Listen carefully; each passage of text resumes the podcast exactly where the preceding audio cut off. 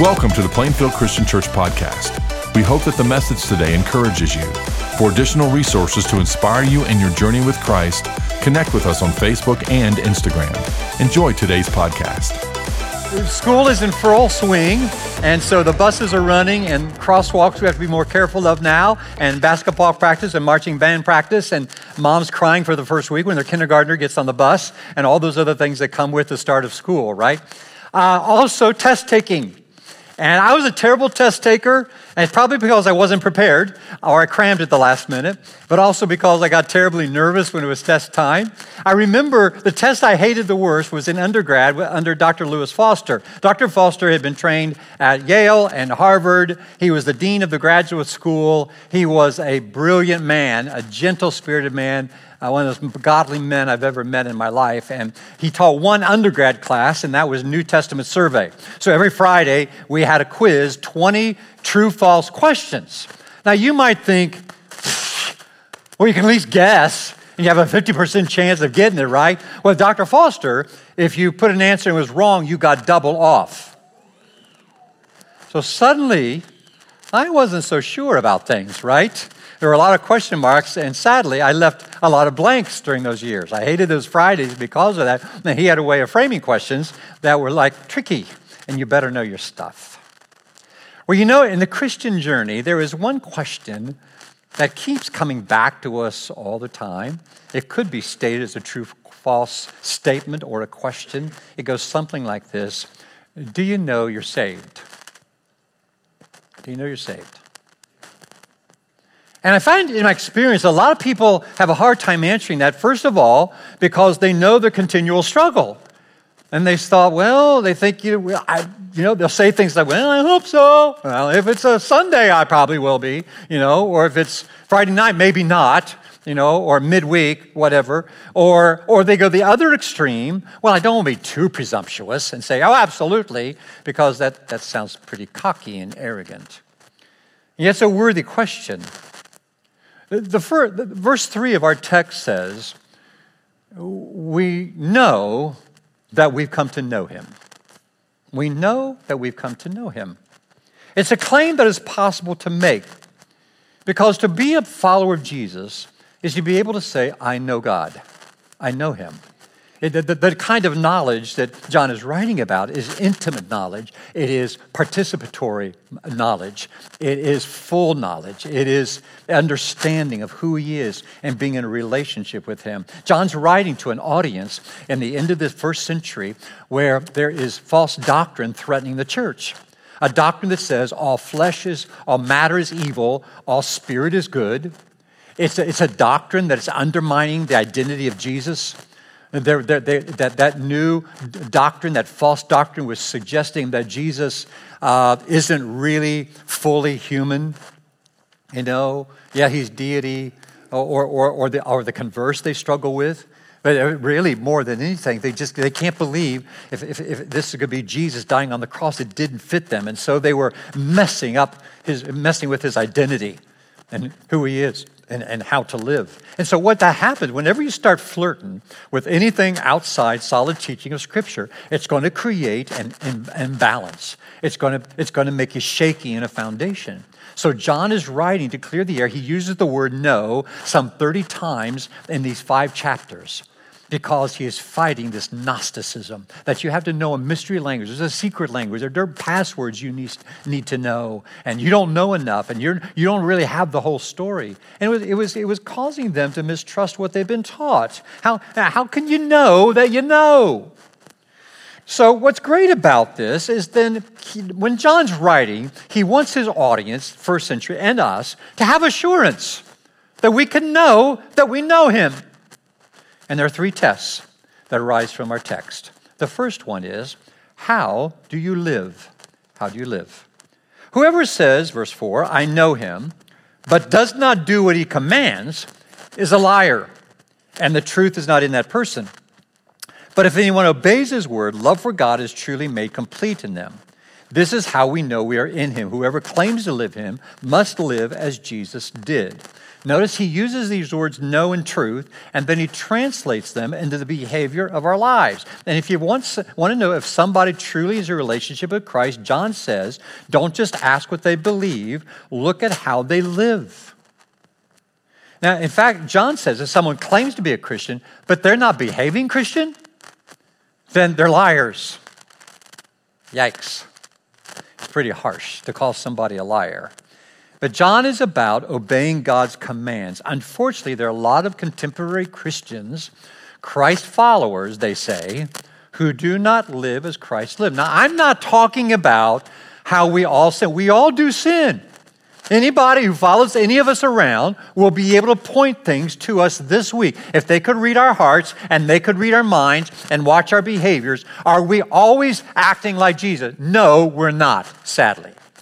But we want to. That's the desire of our heart. Is that the desire of your heart? That you really want to be fully obedient to the Lord. Sometimes it's a matter we're just not self aware. We don't understand the sin we're committing. We don't understand the example we're setting. We don't understand something is even a sin that we're displaying. Um, Barna did, a, this survey a number of years ago, probably 10 years ago, maybe more now, but he studied um, uh, believers who believe solely this is the Word of God and believe Jesus is the only Savior of the world, and, and surveyed unbelievers as well, and found over a 30 day period the, the, the, the, people who claimed to be followers of Christ committed the same kinds of sins as those who weren't following Christ. And of course, that's a problem. That's a problem when we announce our message. To know we are saved is to walk as Jesus walked, to be continually changing. People know that you know God by your character, your behavior, our distinctive lifestyle. They ought to be able to tell that. He says, Whoever claims to live in him must walk as Jesus did. So, I know what this makes us think. Well, man, we can think of this week how we failed him a conversation that didn't go right. I had a conversation with somebody this week that failed miserably. She told me I, I offended her. I mean, the last thing I want to do is ever offend anyone. But I said something that provoked her and drew her away from Christ rather than close. And it, it troubles me. I, I still think about her all the time. Well, there's nothing I can I think I can do at this time. But you know, we all can say that. Behaviors we had, someone call us on the carpet for something. Yes. So, the point is, John is saying that bit by bit, incremental changes ought to be being made. That there is a growth pattern in our lives. That there is a accountability to the scripture and to the Spirit of Christ. Are we walking as Jesus walked in an increasing way? Do we find ourselves making progress? Are you less irritable than you once were? Are you less impatient than you were uh, before? Is your tongue more under control than it once was? Are you less fearful? Are you less moody? Are you more compassionate? Are you more understanding? Are you more peaceful? Are you more joyful? Are, are you stronger in your convictions? Are you better at testifying what Christ has done in your life? Are you more self controlled than you were a year ago or five years ago? Um, if you don't know, ask somebody. Ask them what they think when you ask those questions. Maybe your husband, your wife, or the closest friend you have, or someone who watches you live. We do sin, but John is saying it should be obvious that less and less sin is present in your life and that people have a hard time pointing anything out about you that is really an ungodly behavior. The habitual sinning is increasingly dismissed from your life. There's a new pattern of behavior. Now, he says, did you notice he says here, uh, love for God? Anyone who obeys his word, love for God is truly made complete in them. So, so here, here's the bottom line Do you have a desire to obey, not so much because of the fear of punishment, but because you love God? You know, in our, in our relationships in marriage, we, we refrain from certain behaviors. Why? Not because we're going to be in the doghouse if we do, but because we love the one we're married to. And we want to be pleasing as a spouse, right? It's the same thing in our relationship with Jesus. It's, not because I'm going to be sent to hell that I'm not doing that. Is that a motivation? Yes, but it's not the best motivation. The best motivation is because I've been so loved and He has given me a new life. And I love this one who has saved me and I want to obey Him. When the Roman Emperor Domitian had a, had a preacher standing before him being charged with preaching the gospel, he was deliberating on how to, uh, how to punish him. He, he said to his advisors, I, I will take away all his possessions. And they said, That will do no good because Christians don't care about possessions and they talk about treasure in heaven. Well, then I will, I will put him in solitary confinement. That won't matter to him, they said, because they love to spend hours in prayer and meditation.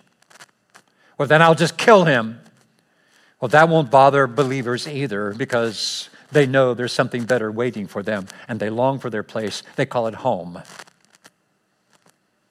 And they said to him, The best way to punish him is to make him sin. Do you hurt when you sin? Do you hurt when you realize that you have offended your Creator and Savior? That's what we want to grow in, that we hate sin and we run from it. The second test question is how do you love? How do you love? Verse 7 Dear friends, I'm not writing you a new command, but an old one, which you have had since the beginning. This old command is the message you've heard, yet I'm writing a new command. Is, is, its truth is seen in him and in you, because the darkness is passing, the true light is already shining. Anyone who claims to be in the light but hates a brother or sister is still in darkness. Anyone who loves their brother and sister lives in the light. There is nothing in them to make them stumble. But anyone who hates a brother or sister is in the darkness and walks around the darkness. They do not know where they're going because the darkness has blinded them. So, a person who says, I know God, but is harsh toward people, is critical of others, is gossipy of others, who is always talking someone down, is maligning people, is undermining people, it doesn't see the intrinsic worth of a person, that is just not loving people. John recorded Jesus' words earlier in the gospel, John 13, 34, where Jesus said, A new command I give you, love one another. As I have loved you, so you must love one another. That's an intriguing statement. Jesus' audience would have been Jewish audience for 1,400 years. The Jews knew that statement. It's found in Leviticus, the law of Moses in the Old Testament. That was a new, yet Jesus said, This is a new command I've given you. That's what John is saying here. Well, what, what is this new? Why is that a new command? John Stott suggests four ways this is a new command to love one another, love your neighbors yourself. First, it's new in emphasis. Jesus said, when he made that statement in John 13, that this is a summary of all the Old Testament scriptures. In other words, we don't need the Old Testament to be saved. We love the Old Testament. We, vow, we love studying it. Everything's learned. But I don't, we don't need the Old Testament. But fr- frankly, Jesus says, you want to know really what it's all about? the Old Testament is just about loving people and loving God. That's what it's about. And so we have stories that teach us about that in the Old Testament, real things that happen. So it's new in emphasis, it's new in quality as well, because Jesus demonstrated the, the, the, this new understanding of love by his, his supreme sacrifice on the cross. Nobody has loved us to this degree. And so the quality is richer. It's new in extent because there are no boundaries as to whom we love. Now, they're never supposed to be. But we're so good at, at, building them. And I was so convicted, and my sinful heart was exposed years ago when I was reading First John, and I got to this about loving your brother. You know what my question was? Well, now, who is my brother? And I suddenly sounded suspiciously like a lawyer who came to Jesus one time and said, Well, who is my neighbor? Trying to justify himself. And I was looking for some boundaries, I think, even though I didn't recognize it at the time very clearly, or before that time, that I wanted a definition on who my brother was. Is it somebody who follows Jesus or, or everybody? The bottom line is it doesn't matter. We're to love all people to a new life in Christ, and we're to love people within the family of God in a special, unique way. Have any walls? Is there certain people? I refuse to love that woman. I re- hope it's not your wife. Uh, I refuse to love that guy. I refuse to, I had him in my life. I want nothing to do with him anymore. It's hard to love beyond boundaries. It's new in apprehension because we never arrive. No, how, how, no matter how much I grow in love to people, I still see in myself these things that come up that are not loving things. A prejudgment of externals or, or an experience with somebody, and I keep them pigeonholed, and I, I think I have forgiven, and then I, I dodge them at Kroger, and I know I haven't forgiven them. You know what I mean? It ever happen to you? Don't be staring at me like it doesn't. I know you're, you're as bad as I am, aren't you? Please say you are. It's hard to love. And that's why when the world can point us out when we're not loving, it does a great disservice to the name of the Lord.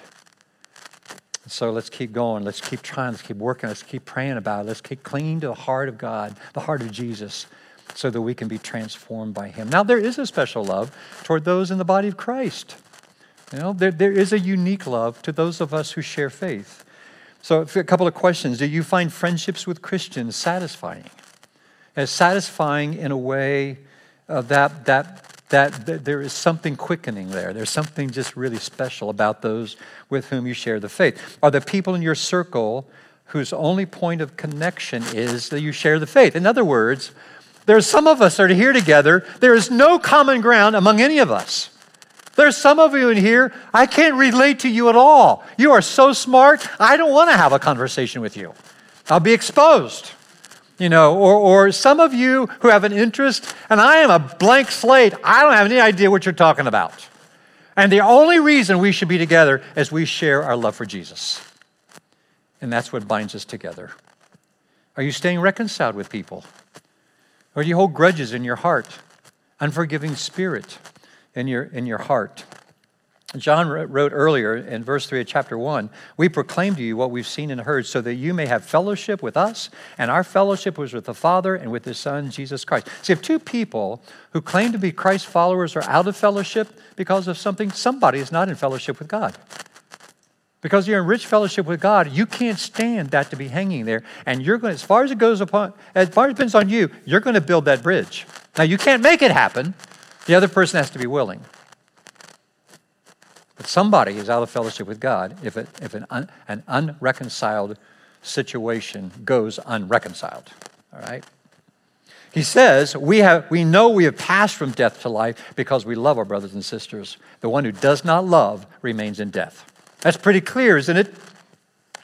When we are born again, we pass from death to life. We pass from darkness to light. We pla- pass from being dead to being found.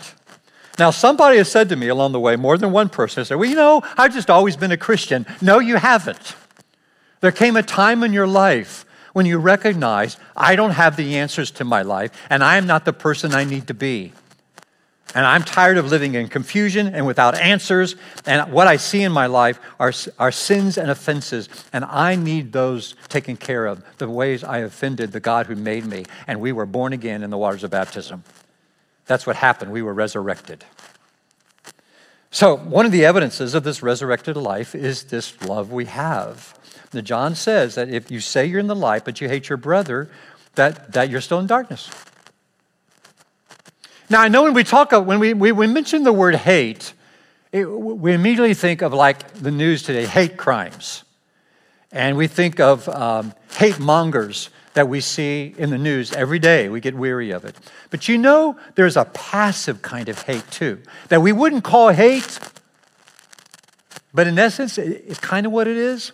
So somebody took 1 Corinthians 13, that great love section, and countered it with hate.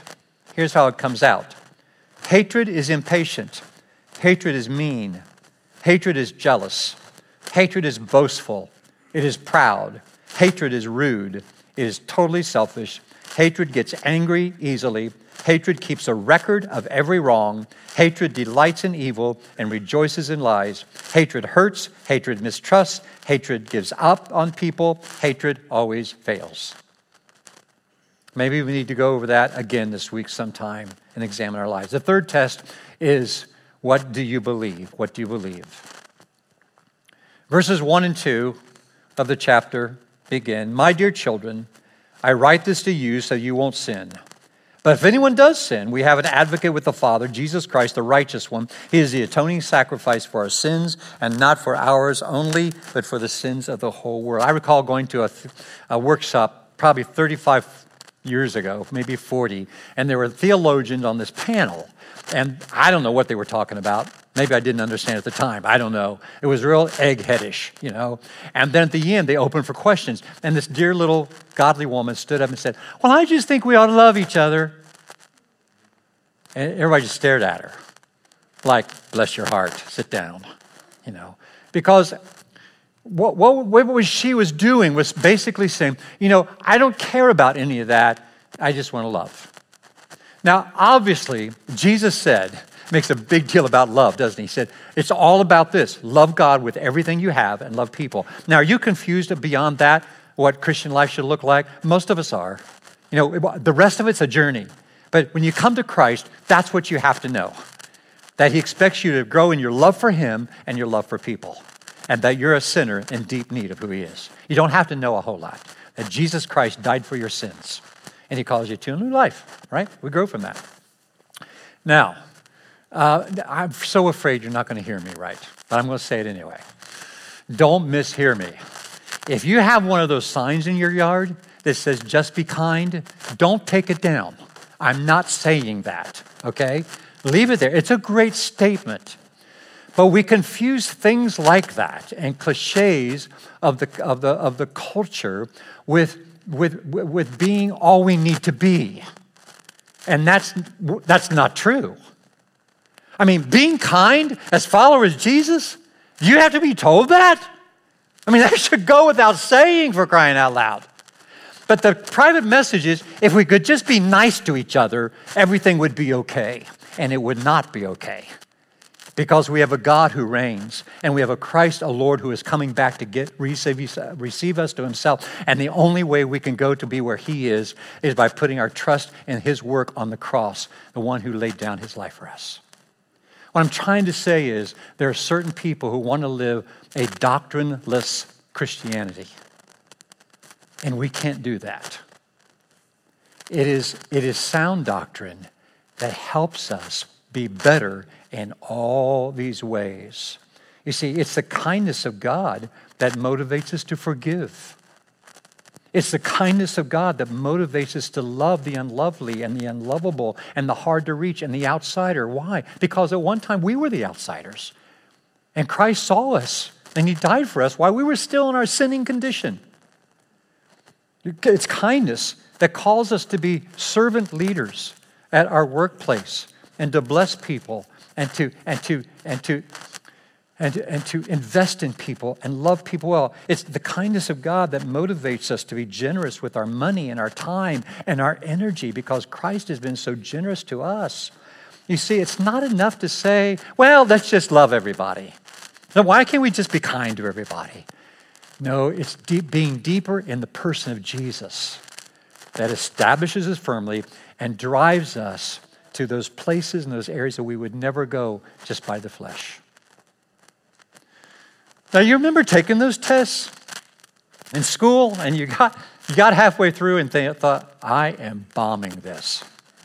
I do not want to get that test back. And you hope when you got it back, he, he or she didn't hand it to you so everybody could see it, right?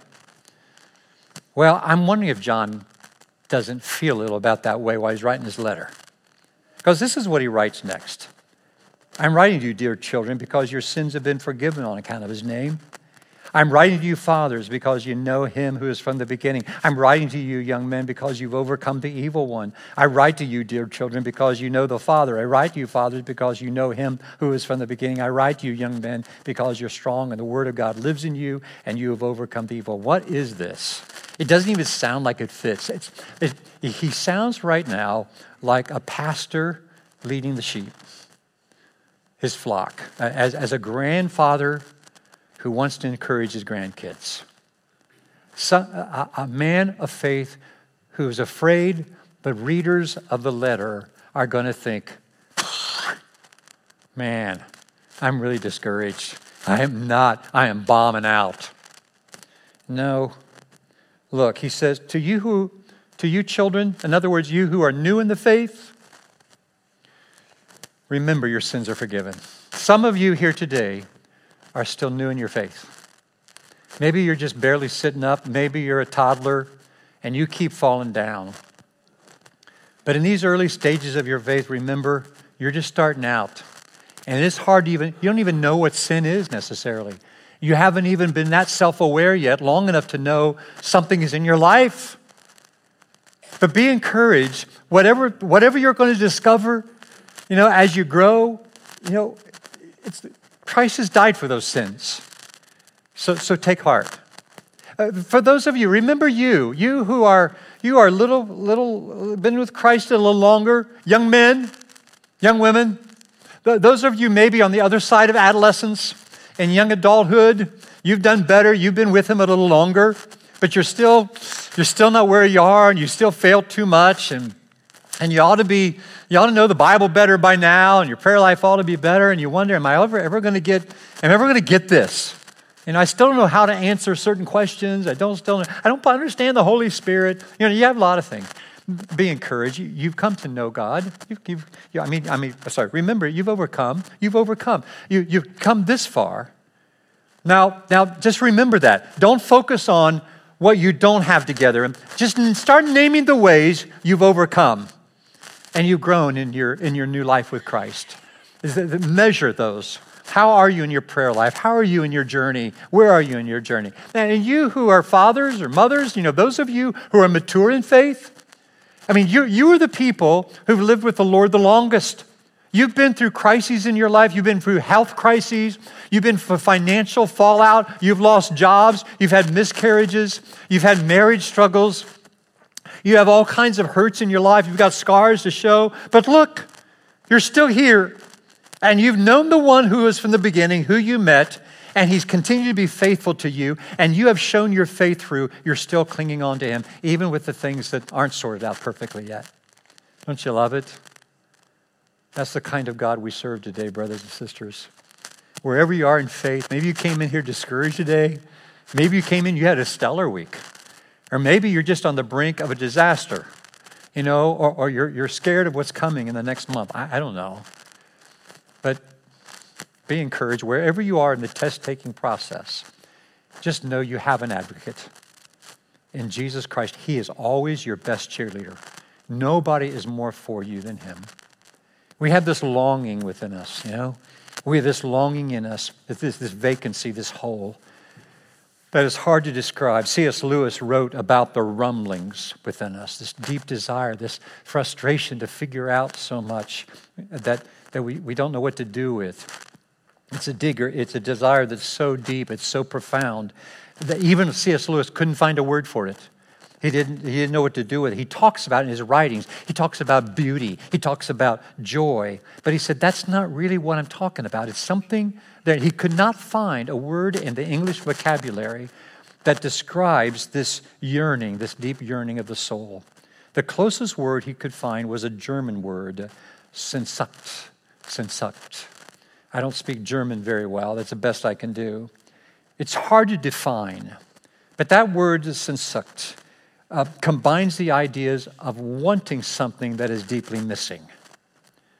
This angst in the human soul. He describes it as the scent of a flower we have not found, the echo of a tune we've never heard news from a country we've never visited. I want you to know that longing, that deep desire is only fulfilled in Jesus Christ. And if you know what I'm talking about, and you know what that satisfaction is all about, that yearning that has been satisfied, that hole that's been filled, praise God, you are walking with Jesus. Let's pray.